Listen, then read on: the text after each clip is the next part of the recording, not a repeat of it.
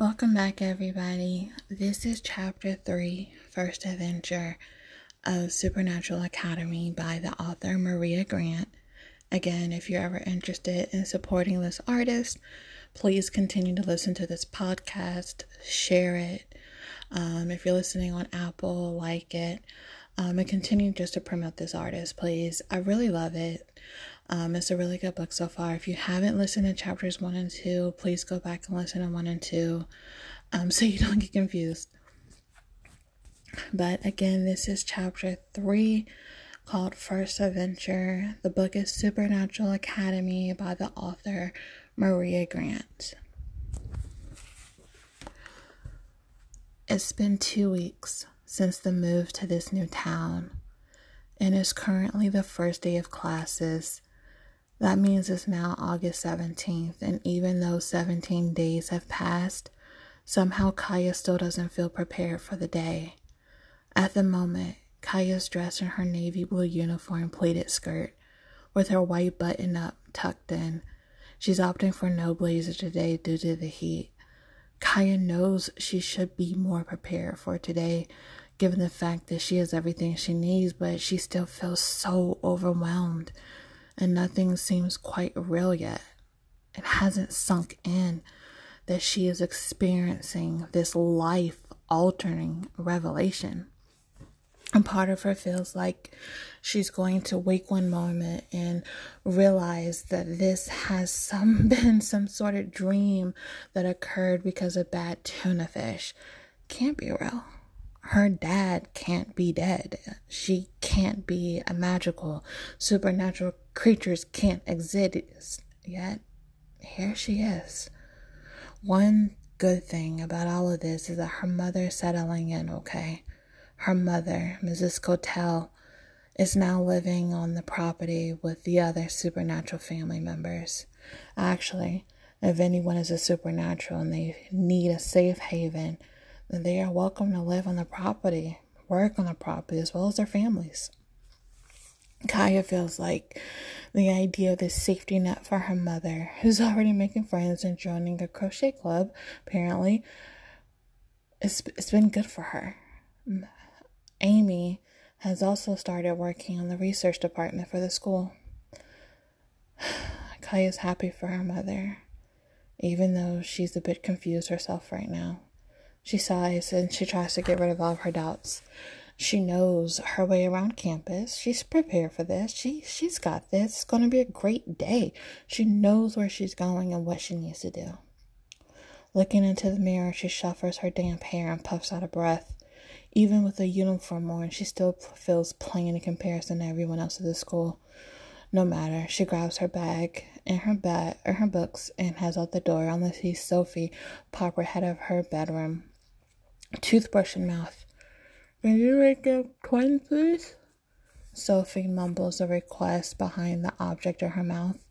Kaya chuckles and says yes as she makes a detour to the bedroom two doors down. She raps gently, only to hear no response, so she pushes it open and is shocked as to what she sees. Anders's head is seen, and he's wrapped around another figure that looks way too large to be a female. Kaya gasps and Anders blinks, green eyes staring at her in confusion. Morning, Anders yawns. Hi, Kaya squeaks. Sophie said I should wake you, but I didn't know you had company. Kofi eyes the body covered by the blanket and Anders stares in confusion before chuckling like. What? He actually startled that He's actually startled that Kaya would think he would allow anyone to spend the night with him. This is just Reed, he says like it's obvious. Kaya's eyes widen further, and Anders realizes his mistake. I'm not one to judge. Kaya backs up like she's about to bolt. Wait, no! Anders tries to justify, but it's too late. Kaya is out of the room and barely down the stairs before Anders can even say anything. Feeling defeated, he slumps back in his bed and scowls at his twin brother. Hmm. Ray groans and blinks as blinks behind him, blinks and reaches behind him to smack Anders. Stop talking. Anders reaches over and flicks Reed on the nose, thus waking that brother up fully. Get up. Anders demands as he heads over to his other room. Why are you abusing us early in the morning? Reed complains as he starts to tug his pillow some more. I don't have any morning classes like you do. Get up and go downstairs to explain to Kaya that we are not having some incestuous relationship. Anders demands as he storms out of the bedroom with a towel in hand. Reed rubs his nose in confusion before flipping the covers off of him. He has no idea what his brother's on about, but he decides in an angry Anders there's no way to start the morning, even if it was his brother's fault for climbing in his bed in the first place. Being obedient, he heads downstairs to the second bathroom to brush his teeth quickly and then strolls down the stairs to see a blushing Kaya eating toast while listening to the news talk about a missing 22 year old man. Hey, he waves as he rubs his bare stomach. Hi, Kaya squeaks in return, and even Reed has to chuckle a bit. Sorry. None of us are morning people, Reed explains and Anders was only my bed because I boost his ability. That's one of the perks about yours and my ability. Since we can channel so much energy, we can transfer that energy to other people. Thus, we can increase others' abilities as well as our own. Kaya drops the last bit of po- toast as her jaw opens. It makes a lot more sense now. I get it. She nods. Says Anders gets visions when he's asleep. He slept in your bed so he could boost his dreams. She wants to make sure she has it all correct. Reed nods at her and feels at ease about the situation. That would be correct, Reed agrees. Everyone in the house is so used to it, we didn't think to forewarn you. Kaya shows her understanding and finishes her toast. What was his dream about? Do you know? Kaya inquires as she places her napkin in the trash bin. She's always been a curious one. Uh, no idea. Reed goes and sits up on the kitchen counter, letting his long legs swing. He won't tell me what he's been dreaming about, but it's been bothering him, which can only mean it's something serious. Reed admits his concern, frown on his face. Kaya's brows furrow. Can't Malcolm read minds? She ponders out loud. Oh, yeah. Reed agrees, but he promised never to read our thoughts without our permission. So that's a big no go. Oh, is all Kaya can simply say before Sophie is bouncing down the stairs. She enters the kitchen and Kaya raises a brow. Sophie is wearing black form fitting slacks with a white button up that hangs over her pants. The top two buttons are undone and she has on a long red tie. Her purple and brown hair is laid flat down her back as her makeup seems to make her look like an Instagram filter. All right, Sophie is now ready so we can leave troops, Sophie announces as she raises her right fist. Reed looks at Kaya and gives her a wink. Soph, how many times have I told you not to use your name in third person? Reed teasingly questions her. Sophie pokes out her bottom lip and pouts. But it's fun. She whines in return. I feel like one of those girls you're watching your anime. Reese shakes his head in fine. Cool. Kaya beams as she grabs her backpack and places on her shoulder. I'm a fan of manga, but it sucks I can't read Japanese, so I have to wait for the translations. Reed beams at this, merely glad he has someone who understands and appreciates his different likes. I'm fluent in the language. Lets her know. Come up to my room tonight and I can show you some of my stuff. Kaya nods, smile crossing her lips in untamed excitement. Just as Reed offers this, Declan strolls down the steps in sweatpants, mischievous smile on his face. Look at my boy trying to pull the new girl. Declan taunts as he jumps up on the counter as well. Sophie rolls her eyes and grabs a hold of Kaya's hand. Bye, Reed. Sophie yells over her shoulder as she flings the two of them to the safety of outside. Kaya's laughing softly as she struggles to keep up with the brisk walk. The two of them walk in relative silence the entire way, only making small talk about various clubs the school has to offer. Sophie doesn't really start talking again until they head to the chapel where the freshman and new student assembly is being held. The room is massive, like everything else on campus, naturally. The chapel is inside the main building on the third floor and looks like something out of a brochure.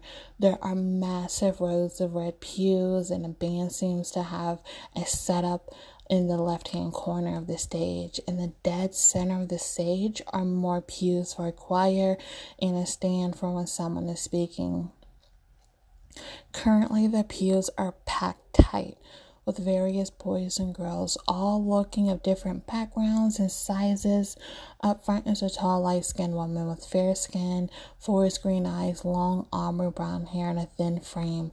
While her eyes seem kind, she quietly screams authority as she raises a single hand to alert silence. Welcome, new and returning freshman students. The woman's voice echoes in the microphone, filling the room with her vivacious tone. I am your head mistress, Mrs. Guard, and I am glad to see so many new faces here Wellington Oaks. Mrs. Guard proceeds to gesture to the room. I want each of you to look to your right and then to your left. These are the faces of your fellow classmates and hopeful long time friends. We are all in this together. We are all alike and we will all become family. The assembly drones on like this for 45 minutes. Kaya listens with mouth agape as she learns Sophie is the headmistress's daughter. Kaya also learns that once a month there is a get together for all creatures to unite and fellowship as one. Some more information includes some more information includes curfew being midnight and there is a no bullying policy on campus. There is a lot of other information provided, but Kaya's head is too busy swarming with new information to even process it properly. Your first class was canceled for this assembly. Please head to second period now. The headmistress warns as all students begin to get up at once. Now Kaya understands why Sophie had them sit near the exit. They're the first ones to bolt out of the mad dash. My mom managed to make it, so we have all our classes together except for our breakout sessions. Sophie explains as students bump into them while on the way to various classes. Kaya tries to listen to her new friend, but her ears keep tuning into other people's conversations instead. For example, some girl named Ashley just got a tongue piercing, and some guy named Robert lied about losing his virginity this summer. What's the breakout session? Kaya asks dumbly as she finally tunes back into Sophie. All supernatural creatures from all grades get sectioned off by their abilities in order to learn control. Sophie explains. For instance, werewolves together, vampires together. However, it's different for us because we're magicals. So we get sectioned off by our individual abilities. So you'll be in the class with Reed. Sophie goes on. Kaya hums and grabs her shoulder as the girl rams into it hard. Oops, sorry. The young looking teen says mockingly.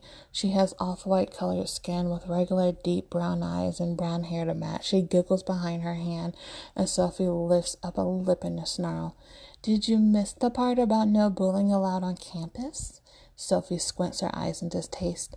Then again, I'm sure your father will love to hear about how his darling princess got expelled because she couldn't resist being such a cunt. I'm the headmistress's daughter, you know. Kaya's eyes go wide and her jaw opens in surprise at the insult.